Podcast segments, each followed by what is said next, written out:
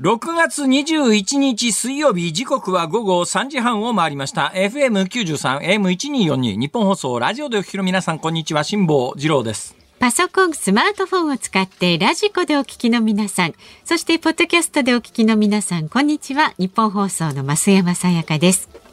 辛坊治郎ズームそこまで言うか。この番組は月曜日から木曜日まで辛坊さんが無邪気な視点で今一番気になる話題を忖度なく語るニュース解説番組です。リアルタイム、リアルに今一番気になる話題はですね、はい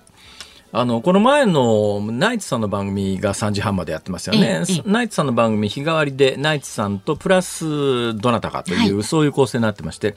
今日はあのメープル超合金の安藤夏さんがご一緒だったわけでございますが、一番最後の、まあ、あの、この番組が始まる直前の数秒間でですね、えー以上、ナイツのなんとかなんとか、はい。両方とも花輪さんでしたっけ？ええ信行さんですね。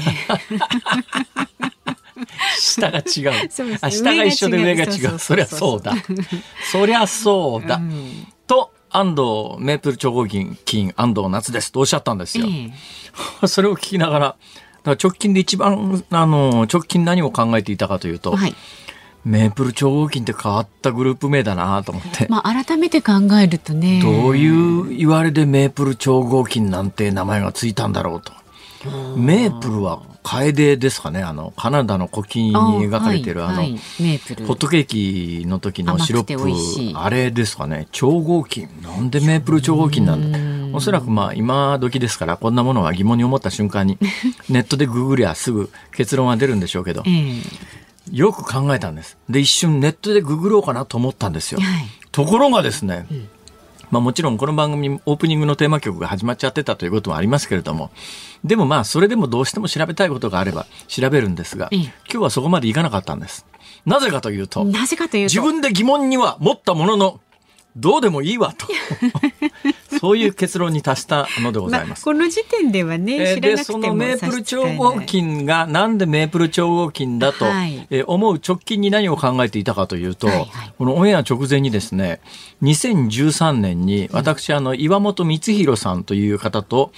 えー目目の見えない方なんですが、この方はもともと目は見えたんですけども、いわゆる網膜色素変性症っていう病気でですね、小学校の高学年でだんだん目が見えづらくなって、中学校で、それまであの草野球ができていたのに、中学校を卒業する頃にはだいぶ見えなくなったんで、その後盲学校に進まれて、えー高校入ったぐらいで全盲になったという、そういう中途失明者の方なんですが、このあああの方が、私のところにやってきて、一緒に太平洋団行ってくんないかって話なもんですから、はい。まあわかりました、行きましょうということで出かけたんですが、ええ。本番直前にこの、えー一緒にあの時に行った、えー、ヒロさんというです、岩本光弘さんという方からメールをもらってですね、あら、今本さんだ、珍しいなと思って、そんなにしょっちゅう連絡が来るわけじゃないんで、ああー、久しぶりだな、岩本さんと思いながらメールを見たらですね、えー今日が、6月21日は10周年だということが分かりました。え？ーあの時に岩本光弘さんと一緒に太平洋横断に出発して、沈没させたエオラス号という全長8メートルほどのはいはい。古い船があるんですが、この全長8メートルのエオラス号が太平洋の木図となったのが 2013年6月21日、ジャスト10年前の今日です。まあ、そうあであしたか。10年経った。の完全に忘れてたんですが本番直前に岩本さんからメールが来てですね、リマインドしてもらった感じですあれから10年かあれからってあれを覚えてますいやか私はあの日は忘れもしない、はい。あのアナウンス室みたいなアナウンサーが集まって、ええ。こう飲み会みたいなことをやっていたんですよ。はあはあ。そしたらあの飯田君のところに一報が入りまして 慌てて慌てふためき大変だっていうことで私またその頃ね辛坊さんとご一緒してなかったんで。あの頃はご一緒してなかったですか？そうねあの増田頃は前の増田さんという一回りぐらい若い まあそうですね。でその二人が。か？これ言っちゃいけないんですか？事実だからいいだろ別に。そうそうそう。一回りぐらい若い、えー当時日本放送にいらっしゃったアナウンサーの方が当時土曜日の午後時代にやっていた週一で,、やってた時の初期はその方だったんですね。途中からその方が退社されたりなんかして、まあ、増山さんが受け継ぐ形になられたような私の印象ですが、そうか、あれ増田さんの頃か。そうで、二人が慌てふためいったのですごく覚えてるんですけど。えー、ということはもうこの曲で週一番組をやってたタイミングなんですね、もうね。経つってことだ。そうですね。随分長くやってますね、ね思えばね。そうか。この番組そうか。全身を含めると10年を超えてるわけだ。そうですね。なんか考えにふけりますよね。まあいいやそれ。さんと長いんだ。え ー、なんすかそれ。どういう意味ですかその遠い目をしながらそういうことをつぶやくのはやめてもらえませんか、はいはい、で2013年6月21日に、船を沈めてから丸10年なんだけど、ああ、10年、10年って、もう私も増山さんも、まあ、いろいろあったといえばいろいろね、この10年間の間にあったのかもしれないですけど、そんなに大きな、えー、要望も含めた、要望というのはつまり何かを欲求する要望ではなくて、見かけの方の要望ですね。要望も含めてそんなに大きな変化はないような気がするんです、ね、ある程度年取っちゃうとね、もうなかなかね。そうですね。変化のしようもないですね。もう150歳でも160歳でも変わんないですよね。だんだんそうなってきますよね。ありがたいことでございます。いや、ありがたいんですよ。えー、えー、いいじゃないですか、もう。そう。だ200歳だろうと210歳だろうと変わんないんですよ。そうですよ。ね誤差のうちですよ。本当そうですよね。あのもし今これを聞いてらっしゃる、えー、若年層の方がいらっしゃったら皆さんにお伝えしておきますけどね、あのねこの年になってはよくわかりますけど皆さんいいですか？あっという間ですよ。あっという間ですよ。本当にあっという間ですよ。本当ですよ。ね、あれ、松山さんもそう思思われますか？思いますよ、思いますよ。もうだからね、二十歳ぐらいの子があの街中で、えー、いろいろこうまあ宴会の帰りかなんかで友達同士で盛り上がってて、なんか揉めてたりなんかするのを見るとですね、ちょちょちょちょちょちょ君もなあともう一瞬で80になるから。な あのそういうつまんないことに時間を使わない方がいいぞと、うん、えー、言ってあげたい。言いませんけどね。言うとトラブルになりますから。そうどうでもいいだろうなことも。本当に一瞬だから。気が付いてみたらあれ？昨日俺30歳だったのに 気が付いてみたら70歳かよってそんな感覚ですよ昨日大学卒業したと思ったらもうところがですねこの時間の経過というのが年齢によって随分違うんだなと思ったのはあのヒロさんがえー、まあ私と一緒にですね命からがら帰国をしたわけですよ。はい、私あの時のことを考えるとですねとにかくあのこれは本当によくやったよなっていう感覚以外は何もないんです。あれもう一遍やれって言われたら無理だよねっていうぐらいよく生きて帰れたなっていう思いなんですよ。はい、でまあヒロさんと一緒に帰ってきてあの時に私はどうしてもヒロさんと一緒に帰りたかった理由はですね、うちの子はもう、あの、一番下の子でも中学校になってたんですが、ヒロさんにはお嬢さんが一人いらっしゃって、えー、えー、ヒロさんってあの全盲なんですけども、奥さんとお嬢さんは健常者なんですが、はい、そのおお嬢さんがですね、小学校低学年ぐらいだったんですね。ま、小学校低学年ぐらいのお嬢さんが一人いらっしゃって、えーいや、何としてでもこの家族のところにはヒロには戻ってもらわなきゃいけないという思いがあったんですよ。はいうんうん。ほいで、まあ、あの時の、戻った時の、まあ、奥さんとかお嬢さんの様子なんかも、こう、なんとなく覚えてたりなんかするんですが、その今日もらったヒロの手紙の中に何が書いてあったかというと、ずっと子供だとばっかり思っていたあの時のお嬢さんが、はい、この春、アメリカの、えー、超名門大学の、ハーバード大学の宇宙工学科に入ったと。優秀ハーバード大学の宇宙工学科。で、ヒロが言うには、はい、どうもあの事故の後ですね、えー、自分がなんか宇宙で星になって遭難してる自分を客観的に見てたような、まあ簡単に言うとそんな話をずっとお嬢さんに聞かしてきて、宇宙に対する興味をかき立ててたらしくて、どうもそれが原因で宇宙工学を目指して、で、この春めでたくですね、えーそれもあのいわゆるフルなんていうのかなフルスカラーシップじゃないけど要するにアメリカのハーバードって私立の大学ですから、はい、アメリカの私立の大学なんか年間の学費が日本円に直すと700万とか1000万とかとんでもない額かかるんですよ。でもヒロは別にそんなお金持ちじゃ ありませんので細々とあの西海岸で鍼灸院をやってる感じですから、えー、とてもじゃないけど、そんだけの学費は払えないだろうなと思ったら。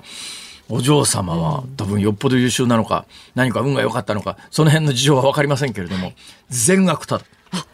全額無料。まあ、はい、全額無料でだから奨学金を全部獲得して、全額無料で大学卒業まで行けるということで、ああだけどあの時にヒロを迎えた小学校低学年っていうか、まあ、9歳ぐらいだったと思うんですけど、はい、そのお嬢さんが。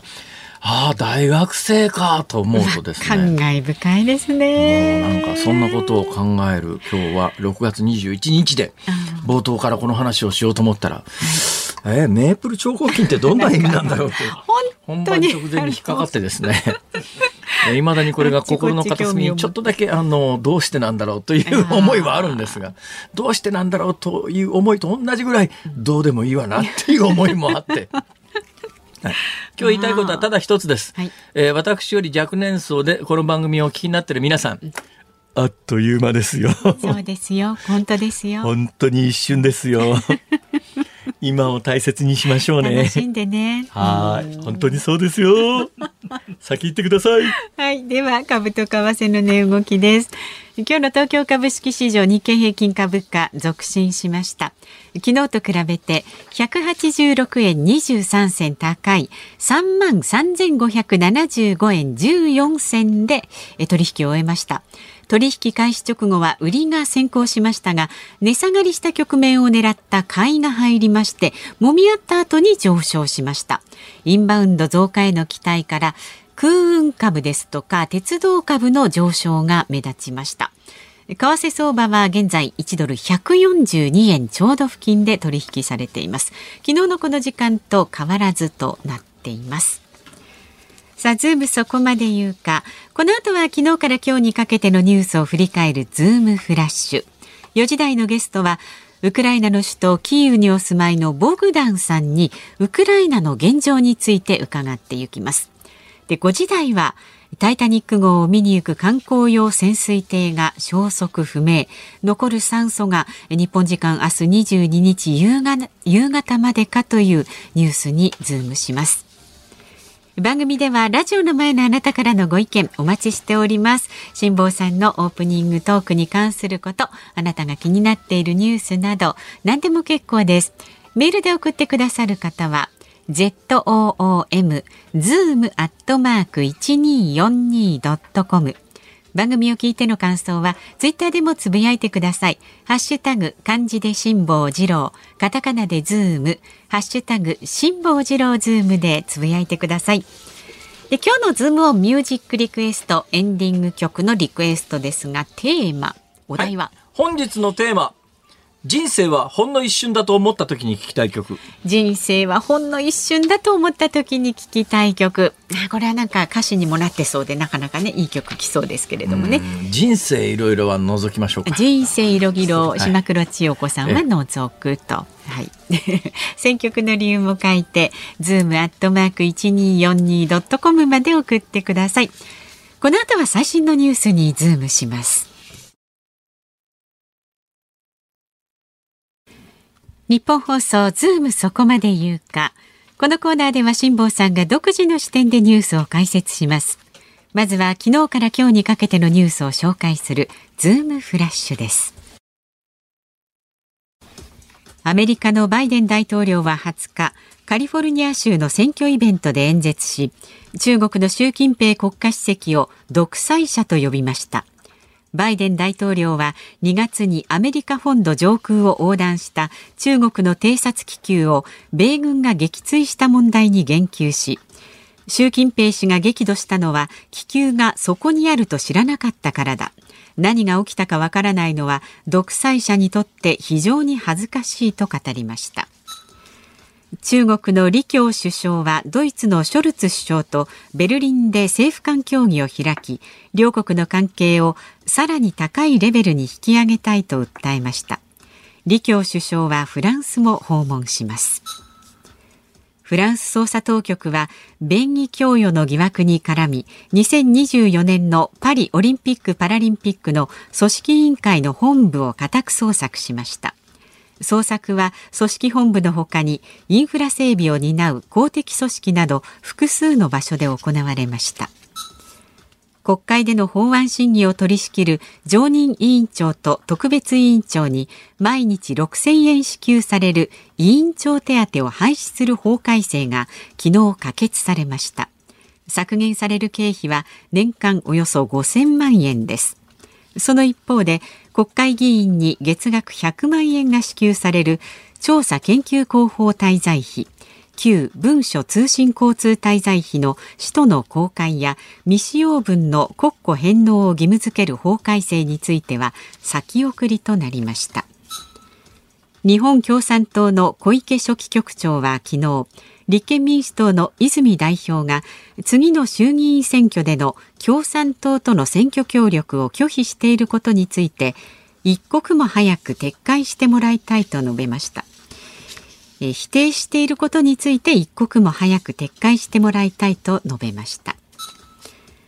名古屋刑務所の受刑者暴行問題で法務省が立ち上げた第三者委員会は全国の刑務所などを対象とする再発防止策をまとめた提言書を斉藤法務大臣に提出しました。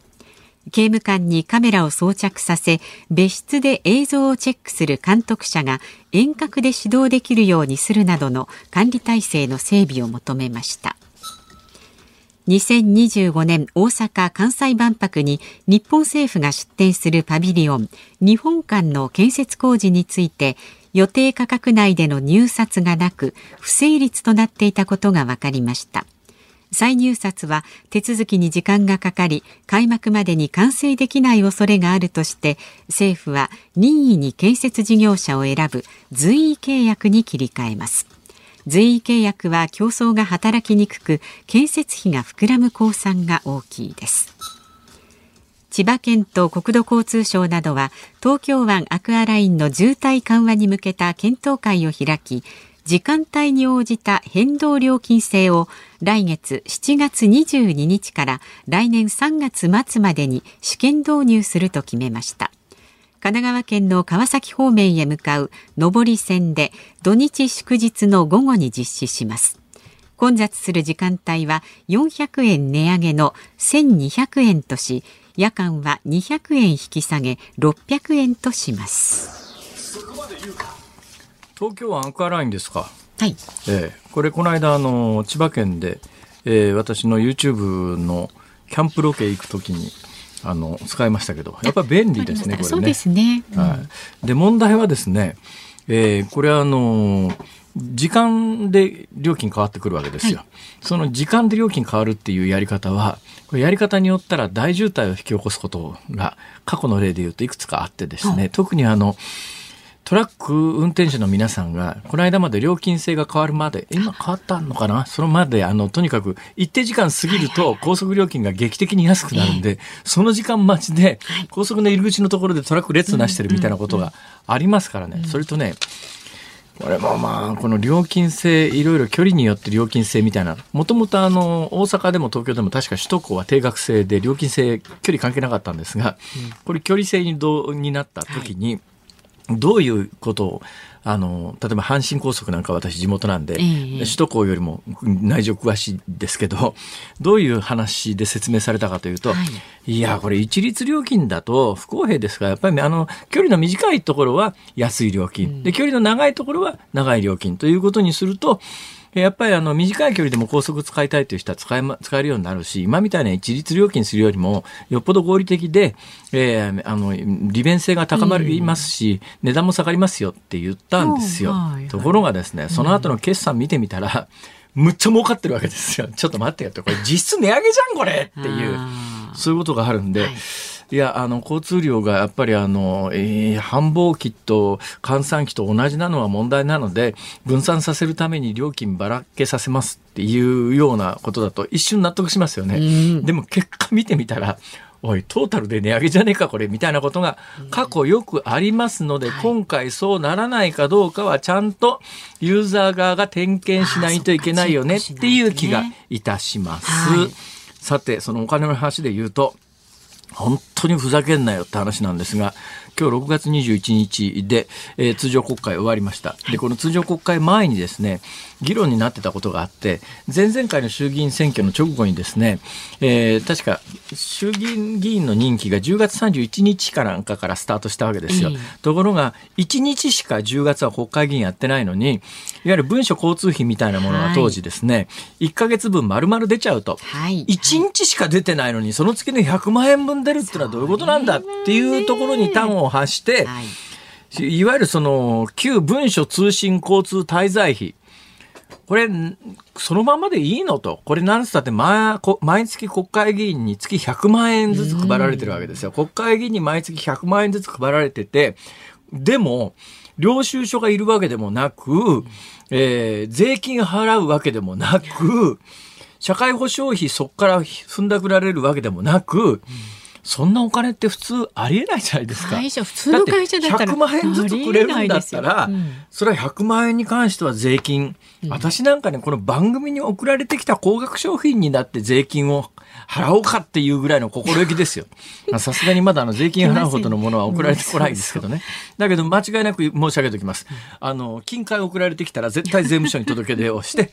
えー、贈与税の、えー、あの、申告をして、そうじゃないと受け取りませんから。送らないでくださいね。はい。まあ、送ってこないと思いますけどね。どなたも。だけど、毎月100万円ね、受け取っていながら、税金取られるわけでもなく、領収書の添付がなんか必要なわけでもなく、何に使っても要するにわからないわけですよ。で、まあ、社会保障費や年金の掛け金取られるわけでもなく、要するにつかみ金の100万円ずつ、こういうことをね、国会議員って、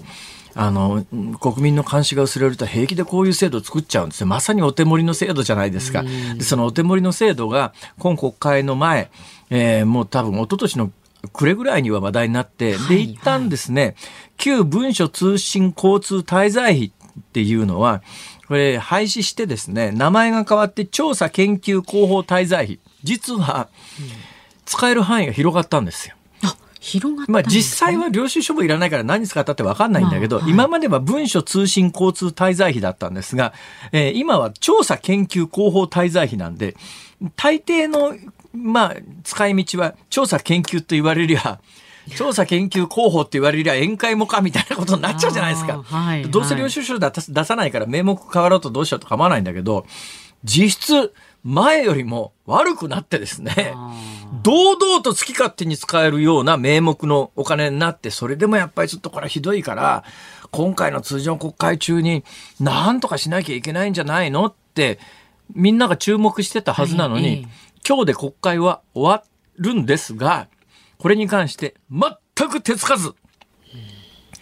ふざけんなよ、本当に。いい加減にしろよ。やっぱね、こういうことをしてると、だからね、それで節約できるお金がいくらなんだというと、日本が抱えてる財政赤字みたいなものに比べると、まあ本当にビビたるもんなんだけど、でもね、やっぱりね、まず会より始めろっていう言葉があるくらいですから、やっぱ精神の問題だと思うんですよ。そういうのを放置してる国会で決めるようなことに、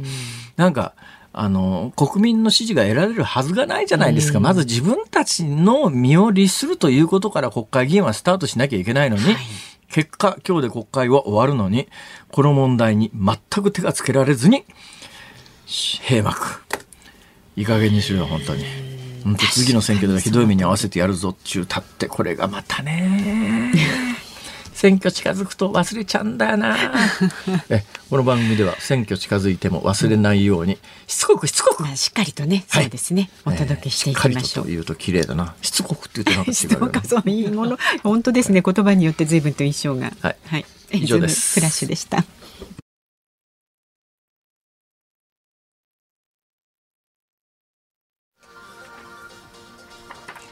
6月21日水曜日時刻は午後4時3分を回っています。東京有楽町日本放送第3スタジオから辛坊治郎と。増山さやかでお送りしています。さあメッセージをご紹介いたします、はい、皆さんありがとうございます。千葉県柏市の柏野博さん。へへあのメイプル超合金さんの名前の由来ですね。はいはい、コンビ名を決める際にカズレーザーさんからメルヘン終身刑という名前を提案したが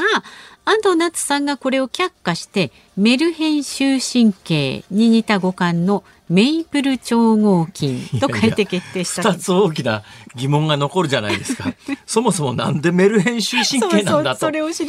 うことと、はい、メルヘン終身刑とメープル超合金は全然違うだろう。そうですよね。あの文字数が同じっていうだけで。むしろ謎が深まったぞこれは。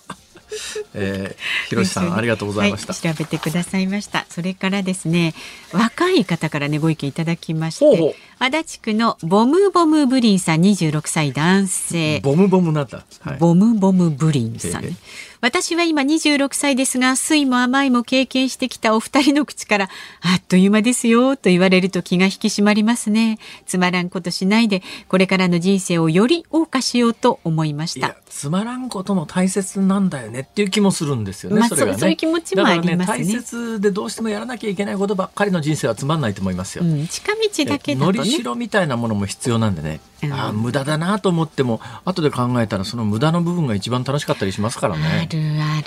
る。でもねこの方車の免許まだ取ってないので車の免許まだですか？何歳の方ですか？二十六歳。あ車の免許ね。今確かに東京界隈に住んでるとね車持とうと思っても駐車場だけで一体いくらすんだって話になると。ね、でどこ移動するのにも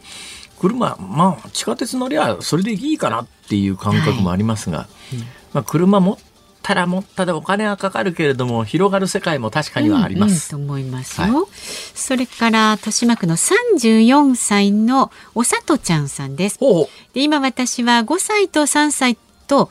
の男の子の子育て中です。仕事もしながらの毎日なので本当にあっという間に時間が過ぎていきますね。で、先日5歳の長男の前歯がぐらぐらしているのに気がついて、もう生え変わりの時期かと本当に子どもの成長を早く感じます。早く子供の手が離れて自分の時間が欲しいと思う反面子供の成長は止まってほしいと寂しく感じます。あわかるわかる。わかるわかる。今日は辛坊さんのお言葉がとても刺さりましいやいやいや本当にね子育て楽しんでください、ね、あのなんかね子育て大変だとか厳しいとかしんどいとかねお金かかるとかまあその通りなんですけども、うん、そればっかりがこう報道されるんですが実際に私なんかのリアルな経験で言うと、うん楽しいっすよ子育てが。でなんか頭で考えてるだけよりもなんとかなっちゃう、ねうん、だからね子育てがたの大変な厳しいばっかりのイメージが先行するのは、うん、ちょっとなんか違うんじゃないのかなっていう気も正直はするんですけどね。うん、だから私何回も申し上げてるように、もう一遍一から子育てしてみたいと思いますね。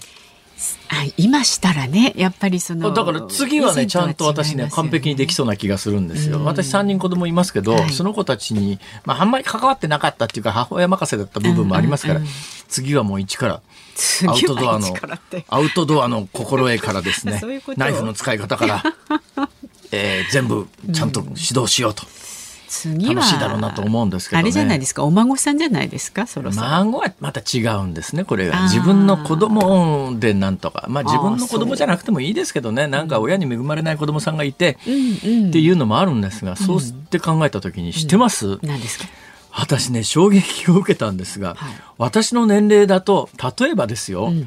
あの保護犬ありますね、うんうんうん、保護犬を引き取りに行っても、年齢制限かかって、もしあなたが育てられなくなって、面倒見られなくなった時に、誰か代わりに面倒見てくれる人いますかみたいな問いを、発せられるんですよ。辛坊さん単体だともう受け付けてもらえないんだ。だから私の年齢単体だと、いや、ちょっと年齢的に、あの、犬の方の寿命を考えたときに、え えー、みたいな。それ言うみたいな。だけど、リアルにそういうことがあるので、まあ、人間の寿命は、あの、犬より長いですから、だいぶ。そうして考えたときに、今からまあ、あの、子育てするのは無責任かなとも思わんでもない一方で、えー、ハリウッドの有名芸能人が、はいはい、結構なお年で子供さんができたみたいなニュースが最近もありましたけども、はいうん、あそれも悪くないなって家で言うわけにいかないからここで言ってるんです。はい、いやここで言ったら奥さんの耳に入ると思いますしそれは悪いんじゃないですか？もしそうな必ずしも聞いてるとは限らないですからね。はい、あらそうですか、えー、聞いてない方にかけて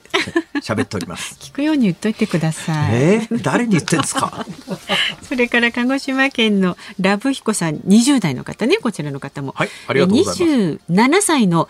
若年層リスナーなんですが毎日欠かさずズームを拝聴することが日課となりました、えー、申し訳ないです。しかし今日のオープニングは珍しく若年層に向けたメッセージをお二人から聞き頭を叩かれたかのようにドキッとしました。一日一日を大切に生きたいと思います。大切で、えー、まあそんなにあのねあの、社長、社長こ、困ってあれしなきゃいけないとか思わずに、ああ、今日も楽しかったなーで、まあ私はいいんじゃないかと思いますけどね。うん、そうですね。どうでしょうか？そう思います、そう思います。はい、えーうん、皆さん、素晴らしい人生を。ね。ありがとうございました。まだまだメールお待ちしております。ズームアットマーク一二四二ドットコムまで送ってください。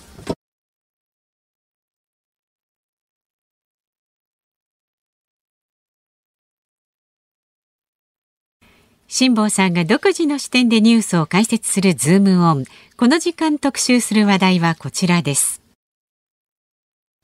ウクライナのダム決壊の支援活動。ウクライナで今月6日、南部ヘルソン州の水力発電所のダムが決壊しました。国連は18日声明を発表しこれまでのところロシア政府が支配する地域では国連の活動が拒否されていると明らかにしました。これについてロシアの大統領府の報道官は砲撃や挑発が続いていて安全を確保するのが非常に難しいと述べウクライナ軍による攻撃が原因だと主張しました。ではここでウクライナの首都キーウにお住まいのボグダンさんにつながっていますのでボグダンさんよろしくお願いしますよろしくお願いします。よろしくお願いします。本当に大変な中申し訳ないです。今どちらですか？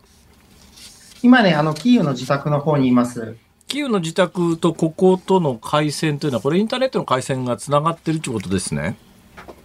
はい、そうです。あまあ、ということで言うと、あれですか、えー、ボグダンさんは基本、世界の情勢というか、えー、世界でどんなあのことがウクライナに関して交わす言葉が交わされてるかみたいなことはに認識できるということですね。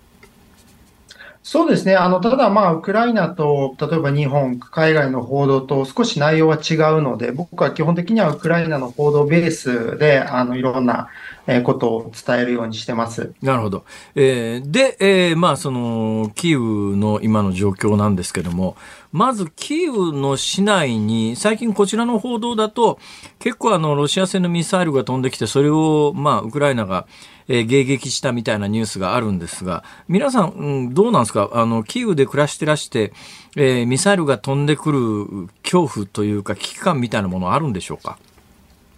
はい、あの、毎日寝るときが、まあ、少し恐怖を感じている部分があって、大体あの、攻撃って夜中になるんですけど、あ。の、まあ、その夜中、そのミサイルまたはドローン攻撃が起きるときに、まあ、警報が鳴って、その時に、まあ、避難したりだったりとか、まあ、あの、注視しながら、こう、過ごすような夜を過ごしているので、まあ、非常に、あの、不安定というか、精神的には、あの、かなりきついような状況でございます。なるほど。まあ、日常的にしかし、ミサイルの着弾音、破裂音が聞こえるという状況ではないということですね。いや、でも、あの、聞こえますよ。あの、地対空の作動の装置、まあ、ちょっと音声が途切れてしまったようです、ね、ちょっと音声が途切れました。えー、ちょっと音声が途切れました。私の声は、ボグダンさん聞こえてますか？聞こえてますか？聞こえてますか？ボグダンさん聞こえてますか？聞こえてますか？ちょっとね、その確認も、えー、ボグダンさん聞こえてますか？もう一回ちょっとつなぎ直します。まあ、はい。えー、はい、これ一遍切ってからつなぐということになるんでしょうか？うんはい、一旦切らないと。で、切れたということを認識せずにボグダンさんが喋ってると回線の復帰ができないということもあり得るのかしら。そうです。まあでもこちらの返答がなければあの認識はできると思います。はい、えー、まあキーウ、ね、えー、あの番組をお聞きの皆さん申し訳ございません。うん、えー、ウクライナの首都キーウのボグダンさんという方とつないで現状をお話ししていただいていたんでありますが。うんうんうんえー、ちょっと理由はわからないんですが、回線が切れましてですね、今その回線をつなぎ直している状況です。うん、ちなみにこのあの、今電話でちょっと喋ってくださったボグダンさんという方は、はい、えー、1986年に、ウクライナで生まれました。1986年中とですね、私が、はじ、初めてウクライナに行った頃ですね。ちょうどだからチェルノブイリの原発事故の直後ぐらいです。えー、どうやらですね、情報が入ってきまして、はい、えー、っと、回線が落ちた原因が、まあ、さっきあの、インターネットでっていうお話をしましたけれども、停電で、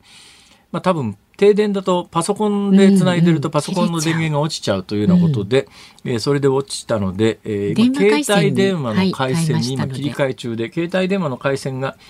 生きた感じですけど、ボグダンさん聞こえますか？はい、すいません。停電が起きちゃいました。ああ、いやいやいや、あの、逆に言うと、すごい状況がリアルでわかります。停電っていうのが日常的にあるんでしょうか？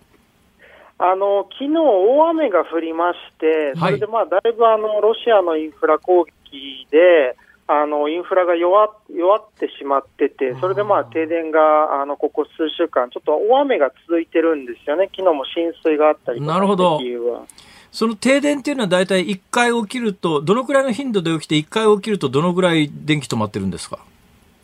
いや、あの、もう本当に日によって違うんですけど、あの、5分、10分で復旧するときもあれば、数時間、あの、長ければ半日、1日っていうこともあるんですけども。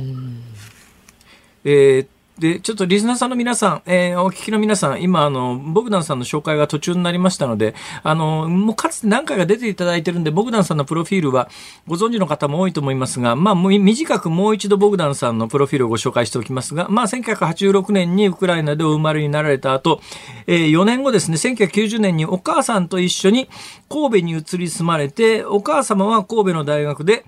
えー、研究生活をに入られて、で、1995年、阪神大震災を神戸で経験経験されて、その後大阪。で、大阪の小学校、中学校を卒業された後、ウクライナに戻って、キーウの高校、大学、大学院を卒業されて、今に至るということで、あの、日本語が非常に、あの、お上手なんですけれども、えー、ウクライナ生まれの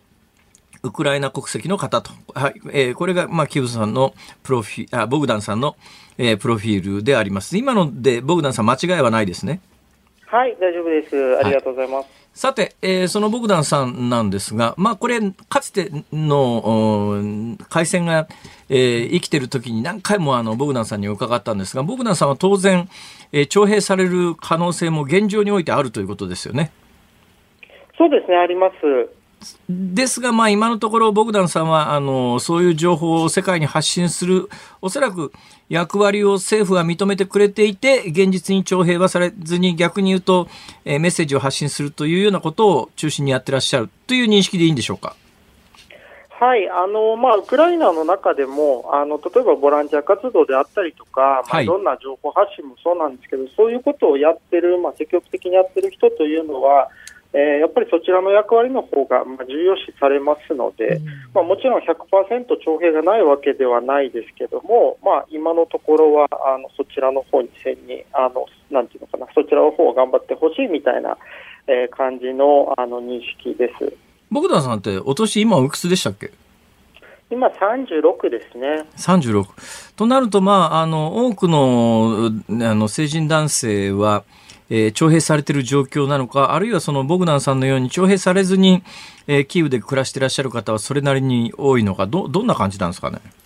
いやあのどちらもいます、ただですね、例えば、まあ、それこそインフラ施設で働いてる、えー、どっかの例えば報道機関で働いてる、そういう人たちというのは、あの徴兵からの、まあ、なんていうのかな、あの少しこう徴兵の期間を例えば半年間、えー、待ちますよとか、1年待ちますよっていう、まあ、そういうちゃんとしたあの申請システムがあってですね、ええ、でまあ、それであのその期間中というのは、あの徴兵っていうのはされないようなあの状況です。となると、まあ、あの、ウクライナ政府、まあ、ウクライナ政府というと、我々にとっては、あの、ゼレンスキー大統領が西側のテレビ、メディア、日本でもそうなんですが、お出になってて、えー、ウクライナ政府は機能してるっていう実感はあるんですが、ウクライナ政府であるとか、それからキーウ市であるとかっていうのは、行政であるとかっていうのは、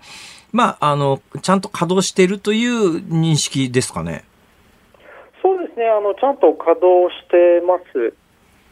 で、問題ありません。先ほどあの、ちょうど電話の、っていうかインターネットの回線が切れる直前に話してたんですが、あの、ミサイルの着弾音みたいなものが近所で聞こえますかって言ったら、いや、あの、いろんな音が聞こえるっていうところの、あの話で切れたんですが、そこの最後の話までおお願いします。はい、えっ、ー、と、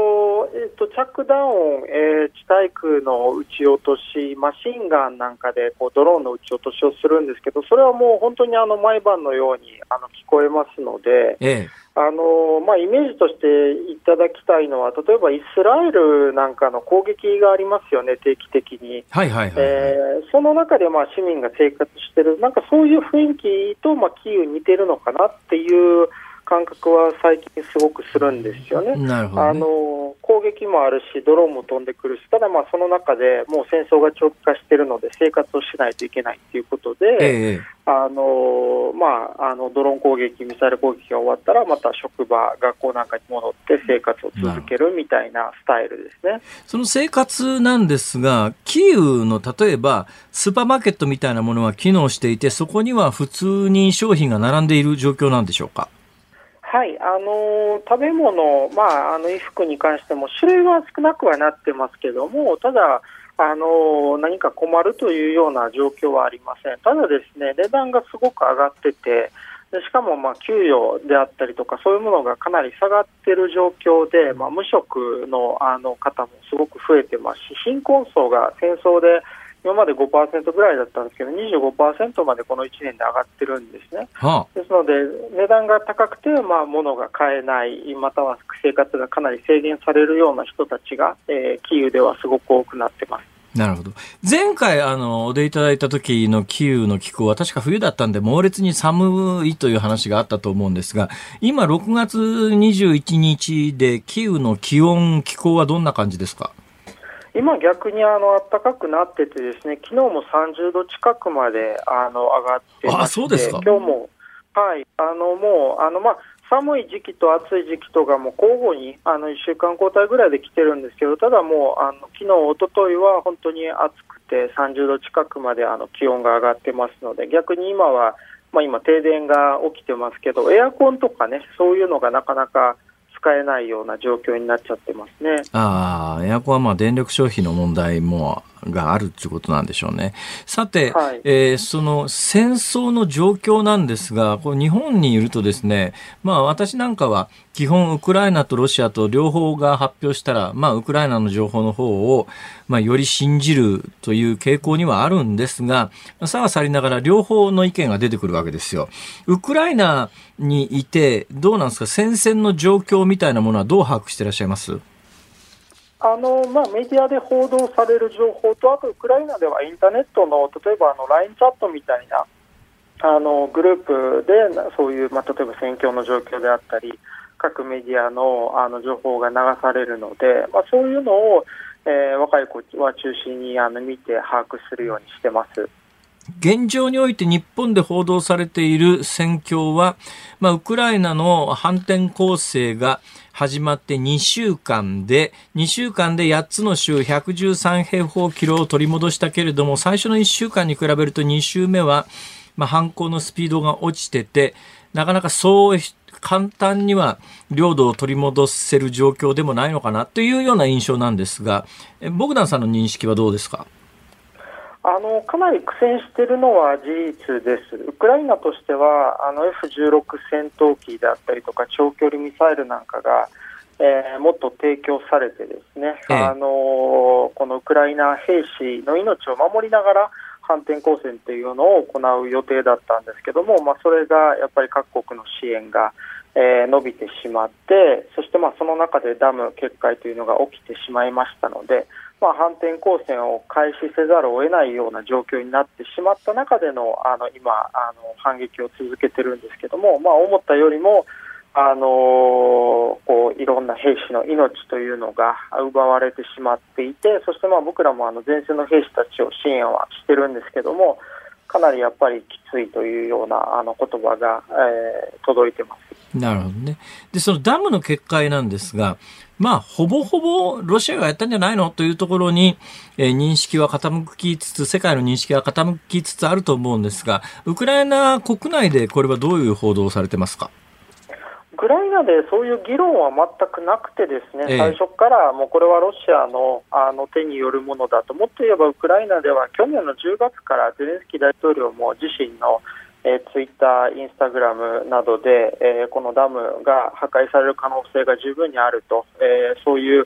えー、段取りをロシアがしているということは言っていて、そして、まあ、ウクライナで今大きな議論になりつつあるのは、えー、ザポロジエ原発の爆破ですよね。あの、すでにロシアはそこには大量の、えー、爆弾を設置しましたし、例えばあの昨日入った情報だと、えー、冷却施設に対する爆弾を仕掛けて、えー、何らかの、まあ、この破壊活動というのが、もうもしかしたら近日中に行われるかもしれないというような報道があの出てますので、かなりあの、えー、精神的にはあの辛いようなニュースが続きます。そうですね、ウクライナの皆さん、やっぱりあの原発事故が起きると何が起きるかは身をもって知ってらっしゃいますから、うん、そういう意味ではやっぱり危機感も大きいんだろうなと思いますが、どうなんですかね、さっきあの戦死されてる兵士さんも、えー、まあ、そ、それ、相当数出てるだろうという話なんですが、身近に、あの、知り合いが戦死されたとか、そういうニュースってあるもんなんですか？あのはい、えー、もちろんあの家族、友人、知人、親戚などからそういう情報は届きますし、何よりもあの僕らずっと支援活動を続けてきているので、ええ、今まで連絡取れていた兵士が、例えば連絡に出なくて、例えばその2週間後にその、え隊長の方から実は彼はあの戦死したっていう話があの時々届きますから、ええ、そういう情報をもとに、まあ、肌感覚で多くの人が亡くなってるんだなっていうことは非常にあの強く感じますね。今、まあ、こうして、あの、お話はできる、つまり、ここ日本と、平和な日本と、えー、戦場ののキーウとかこうやって一本の電話回線でつながっているということが、まあ一つなんかいろんな思いを喚起するんですが、うん、この回線を通じて、えー、ボグダンさんが今一番訴えたいことは何ですか？あのこのダムの放棄もウクライナの戦争もずっとまあウクライナが世界各国に対してあの発信続けてきたことなんですよね。ですので早くまあこの今の現状を作ってしまった世界のまあ秩序のシステムえー、この不公平なシステムというのをあの変えていきたいなという気持ちがウクライナ人強くありますので、はい、ぜひあの日本の方にもそこにあの賛同していただいてもしかしたら次は、えー、日本かもしれないという危機感をあの我々強く感じてますので、えーまあ、早くこのシステムを変えてほしいなということがあの非常に強く発信したいメッセージです。はい、わかりました。えー、どうも大変な中ありがとうございます。ありがとうございます。申し訳ありませんでした。したまたよろしくお願いいたします。ありがとうございました。ウクライナキーウにお住まいのボグダンさんにお話を伺いました。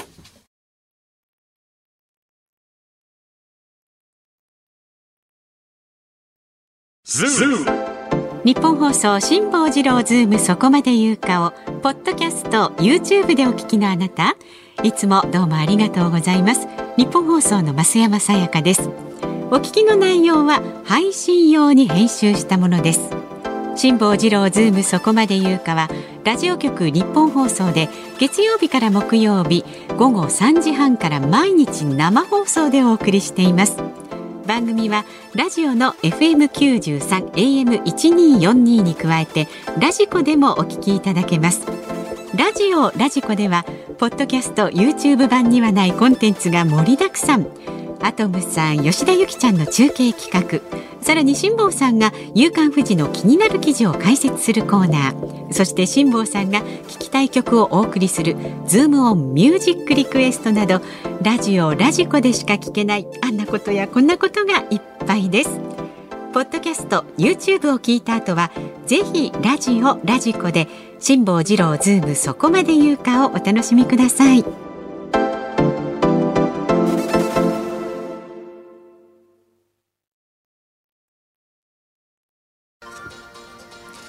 6月21日水曜日時刻は午後5時を回りました。こんにちは辛坊治郎です。こんにちは日本放送の増山さやかです。辛坊治郎ズームそこまで言うか。今日は辛坊さんがねオープニングで、まあ、人生なんてあっという間だよっていうお話を、はい、な。さいましたが神奈川県のポチャッコさん29歳女性の方はありがとうございます。初めてメールします。現在3歳と0歳の子育てをしながら仕事ご苦労様です。なんか子育てしながら聞いてくださってる方もね、たくさんいらっしゃいます、ね、そうですね、うん、結構あの若年層のリスナーさんがいるということに、うん。うん、とても心づけ、ね、心強く思わせられておりますっていうか、いや別にそれだったら高齢者だったらまずいのかそんなことないですよ。ご高齢の皆さんもありがたいです。いろんな方に聞いていただけて嬉しいなと、ね、ありがとうございます。で、人生の先輩からのアドバイス、とても心に刺さりました。出産してから1年があっという間だなと感じることが増えたんですが、もっとあっという間に時が過ぎ去っていってしまうのかと思うと、一日一日を大切に過ごさないといけないなと思いました。その通り。で子供に対してつい怒ってしまうことがありますがこれも人生のうち一瞬と切り替えられる人間に早くなりたいなと感じました。まあ怒ります怒ります怒ります。はい、もう怒っちゃいます。それはしょうがないです。はい。そういうもんです。そうそうそうでねこれからもラジオ楽しみにしていますということでありがとうございます。旗で見てるとねそんなに怒らなくてもと思うんだけど。いやそうなんですよ。でもね実際に当ね怒っちゃうんですよあれは。しょうがないね。しょうがないしょうがない。そういうことありますよ。何か今回ってきました。はい。はい。エビフライの、エビフライの美味しい作り方。一つが背わたを取って塩水で洗う。ここまでは先ほどのゆきちゃんの中継の中で、ね、中継の中で、でも二つ目が何だったんだろうという大きな疑問をお持ちの皆さん、解決しましょう。はい。二つ目が油です。中温160度から170度で揚げて、火が通ってきたら温度を上げて180度にして30秒。油切れが良くなってさっぱり食べられます。だからまず中温から揚げ始めて、火が通ってきてから温度を上げて180度にして30秒。でさっきの第一背わたを取って塩水で洗う。というのと、えー、加この2つのコツで、えー、あの美味しいエビフライができるという。よかったすっきりした。はあ、でございます。さっき二つって言って一つしか聞けなかったよな時間がなくなっちゃったから、ねはい、大丈夫ですよ。二つ目は揚げ方のポイントでありました。はい、ありがとうございます。さあでは、ズームミュージックリクエストをご紹介してまいります。今日のお題は人生はほんの一瞬だと気がついた時に聞きたい曲です。まず茨城県取手市61歳虎のしっぽさんはEvery Little Thingの time goes by なんていかがでしょうか。 time goes by ですね。はい。あとは西東京市にお住まい山荘の住人さんは。へへ本日はこの選曲が一番合うんではないでしょうかということで。竹内まりやさん人生の扉。はい、竹内まりやさん大ファンです。小平市の唐揚げは週に3日さんはですね辛坊さん脅かさないでくださいな。53歳の私はまだまだ青春真っ只中孫と戯れる日々ですえー、53歳で孫？そう気持ちは20代だそうです。しかし肉体は50代、ね、53歳でだからおじいちゃんかおばあちゃんか分かりませんけれどもにななな？ったらねいろんなことができますから、うん、やっぱりねあんまり年いってからだとね疲れちゃいますからね。体力とね精神力、ね、53歳ぐらいでお孫さんっていいんじゃないかと思いますよ、うん、まあ、ただあの若い時は大変だっただろうと思いますけどね。えー、でリクエスト曲が、はい、マカロニ鉛筆で青春と一瞬。うん。ありがとうございます、えー、大田区の、えー、看板のピンさん57歳は「人生はほんの一瞬だなと思った時に聞きたい曲はミスターチルドレンの星になれたらです人生はあがいたり諦めたりの繰り返した繰り返しですがどんな生き方をしても最後は綺麗な星になれたらいいなと本当ですね、えー60歳男性広島県のピアノ売ってちょうだいさん。はい。リクエスト曲美空ひばりさん愛さんさん。まあこれはね歌詞の通り人生って不思議なものですね。人生って嬉しいものですね。というくだりね、はい。うん、名曲。和歌山県のみかんざキットさんも。ね、そう。美空ひばりさんの曲です、えー、川の流れのようにお願いします。人生振り返ってみると一瞬一瞬がフラッシュバックのように思い出されます。あちなみに本日は子供の24歳の誕生日です。24年前のことが昨日のように思い出されます。まさか6月21日が辛坊さんのあの記念日と重なるとはっていう。人生いろいろ。いろね、おめでとうございます。お子様おめでとうございます。いやなんかやっぱ人生という言葉と美空ひばりは合いますね。合う。合いますね。合う。いや本日のズームオンミュージックリクエスト、美空ひばり。どっちしようかな。愛さんさん。はい。ではエンディングでお届けいたします。番組ではラジオのま、えのあなたからのご意見 ノッキングしました。24時間お待ちしております。メールは z o o m zoom アットマーク一二四二ドットコムでお待ちしております。辛坊さんが独自の視点でニュースを解説するズームオン。今日最後に特集するニュースはこちらです。タイタニック号を見に行く観光用潜水艇が消息不明。残る酸素は日本時間明日22日夕方までか。111年前に大西洋で沈没した豪華客船タイタニック号を海底まで見に行く観光用の潜水艇が消息を絶ちアメリカとカナダの沿岸警備隊などが捜索と救助に当たっています。この事故は今月18日から消息を絶ち乗っていた5人が行方不明になっているものです。日本時間今日午前2時に記者会見したアメリカ沿岸警備隊は残る酸素の量について40時間から41時間程度だと明らかにしました。観光用の潜水艇は全長は6.7メートル重さは1万キログラム余りで最大で水深4000メートルまで潜ることが可能だとしています。このツアーの料金は1人当たり25万ドル日本円でおよそ3500万円。今回イギリスの実業家やパキスタンの財閥の親子などが参加していました、えー、お客さんが4人で、うん、えー、そこの会社の社長が、まああのー、ドライバーっちゅうのかな？なんて言うんだろう？操縦士、うん、運転士？まあ、あの操ってるのですね。はい、えー、で5人が乗り組んでいてあの時系列で言うと18日に潜水を開始潜水開始中でもですね基本はその深海に潜ってから、だからまあ、タイタニックが沈んでいる3800メートル、まあ、4000メートルぐらいのところまで沈んでから、えー、あの、電気モーターのスクリューで、そのあたりをこう、まあ、徘徊しながら、えタイタニックを見るということはできるんですが、うん、普通の潜水艦みたいにその長い距離を自力でガーッと降りていくようなそういう装置があるわけじゃなくてもうあの基本的に重りをつけてその4000メーターぐらいの深海までガーッと降りていくんですね。でそこで、まあ、中性浮力っていうんですがえー、要するに、タイタニックの沈んでる周りを、こう、うん、ふらふら、こう、動き回るような、そういうモーターは積んでるんですけども、はい、そのモーターの力で4000メーター行ったり来たりする力はないわけですよ。で、4000メートルのところまで沈んで、そのモーターとスクリューで近隣をこう見て回って、浮上するときには、で、まあ、やっぱこの浮上というのが最もキーになるものなので、多重の浮上装置を積んでるのはもう間違いないんですよ。うんうんはい、ところが、そうなるとね、大きな疑問があるわけですよ。はい、つまり、沈んだ状況に現状あるとも限らないんです。私はその可能性が高いと思いますけども。うん、というのは何、何が言いたいかというと、浮上してても、まあ、連絡手段がないと、要するに、浮上してて海面漂ってても分かんないっていうことがあって、恐ろしいのが、海面漂ってる状況の中で、この船、船の内側からハッチを開けるような機構にどうもなってないらしいんです。基本に浮上してきたら周りからこう作業員が取り付いて、はいはい、いろんなボルトを緩めて、ハッチ開けるようなシステムどうもらしいんで、うん、となると、海底に沈んでいなくて、海面を漂っている状況でも、4日過ぎるとタイムアウトになっちゃうんです。あいずれにしてもじゃだからまあだから発見4日以内に発見してやらない、はい、やらないとやっぱり生命の危機が、うん。かなり高まるという状況の中で。はい、で時系列で見てると大体あの潜り始めてから1時間40分ぐらいで連絡が途絶えましたと。はい、でおそらく多くの人は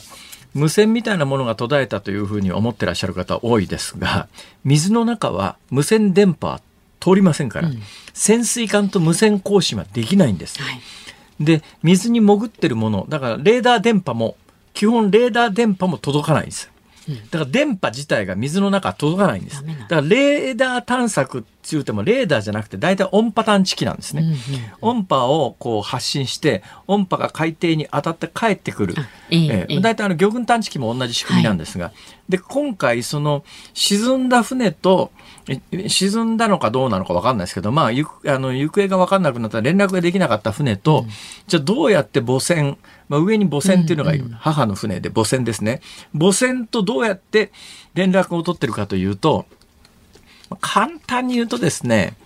音響通信ってやつで、うん、まあ、例えば人間の言葉みたいな、文字みたいなデータを音響に変換するわけですよ。はいものすごく極端なこと言うと、例えば、モールス信号なんかはそうですね。トトトツーツーツートトトで SOS じゃないですか。そんな形で、まあそれを全部デジタル化して、自動で、例えば文字データみたいなやつをデジタル変換して音響、音響に乗せて、あの、海中をこう発信して、だからものすごくで使えるデータ量が少ないんですよ。で、それが切れたらしい。それが切れたのが1時間40分後なんですが、微妙なのが1時間40分っていうのが、つまり潜水を始めて1時間40分っていうのは、海底に到達してるかしてないかギリギリの時間なんです。そのくらいの時間なんですか？だから、あの、4000メートルの海の底に沈んでいくのに、自分の持ってる重りみたいなやつでガーッとゆっくり沈んでいくんだけど、えー、高速で沈んでいくと危ないですから、はい、ゆっくりゆっくり沈んでいくんですね。うん、ゆっくりゆっくり沈んでいって、だから時間をかけて沈んでいって、時間をかけて浮上してくると。で、タイタニックの周りではもともとの予定では2時間半ぐらいの、えー、時間を過ごす予定で、トータルの時間が最大8時間とかっていうようなスケジュールを組んでたらしいんで、やっぱり潜るのに2、3時間は予定してたみたいです。だから1時間40分っていうのは、連絡を絶った時点で、海底についていたのか、それもわからない。で、2つ可能性として考えられるのは、はい電源その他の通信装置を失って連絡ができなくなった可能性と、はいはい、あるいはタイタニックってやっぱり沈んだ状況の中でいろんなものでぐしゃぐしゃしてますから、どっかに引っかかって動きが取れなくなった可能性っていうのがあるんだけど、ただ後者の可能性は私は低いだろうと思います。というのは、えー、身動きが取れなくなったら身動きが取れなくなったっていう情報をテキストデータで上に上げることはできますから、完全に連絡が遮断したということはやっぱり電気系統の、なんか問題なんじゃないの、ね、となると、緊急浮上装置ってやつも電気で動くケースが大半で、ただ私は、フェイルセーフっていうんですか、バックアップで電源が全部落ちても浮上する装置は積んでたと思うんだけど、でそうすると最初の疑問に戻るわけですよ。緊急浮上をしてるんだけれども見つけられないっていう、これもまた恐ろしい話なんですが。だけどまあ、沈んでるということになると、4000メートルの深海までたどり着いて、それにハッチ開けて人出すわけにいかないですから船体ごと回収しなきゃいけないんだけど、ね、これ10トン、まあ、浮力がありますから水中ではもっと軽いですけど、えー、でもそれを水中で海面まで引き上げるということが技術的には大変困難ですから、相当厳しい状況にあると、えー、残念ながら現状においてはちょっと言わざるを得ないですね。ズームオンでした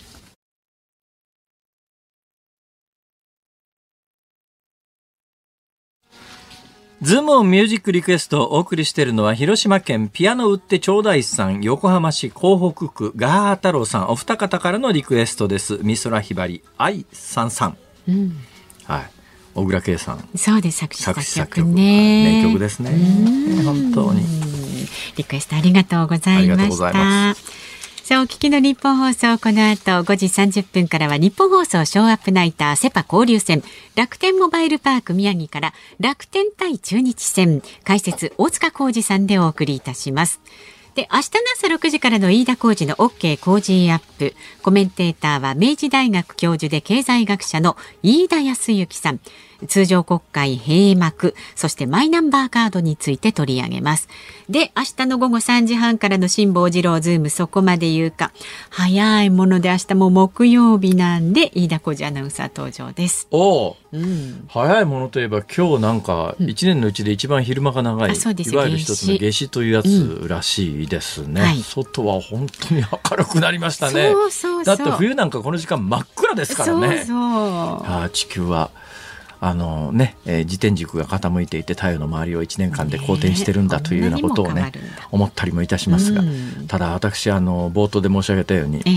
えー、6月21日10年前に漂流してた。このタイミングはまだ漂流してた時間ですからね。夏至なんで助かったんですよあれ。夏至で日没間際で日が長かったんで、上空旋回していた海上自衛隊の飛行機が、ギリギリ日没まで待って、あれ日が落ちるともう助けられないんで。辛抱さんよかった、ね、はい、夏至だから助かったんです。夏至に感謝ですよ。本当ですね。皆さん本当にありがとうございます。ね、辛坊治郎ズームそこまで言うか、ここまでのお相手は辛坊治郎と増山さやかでした。明日もあるよ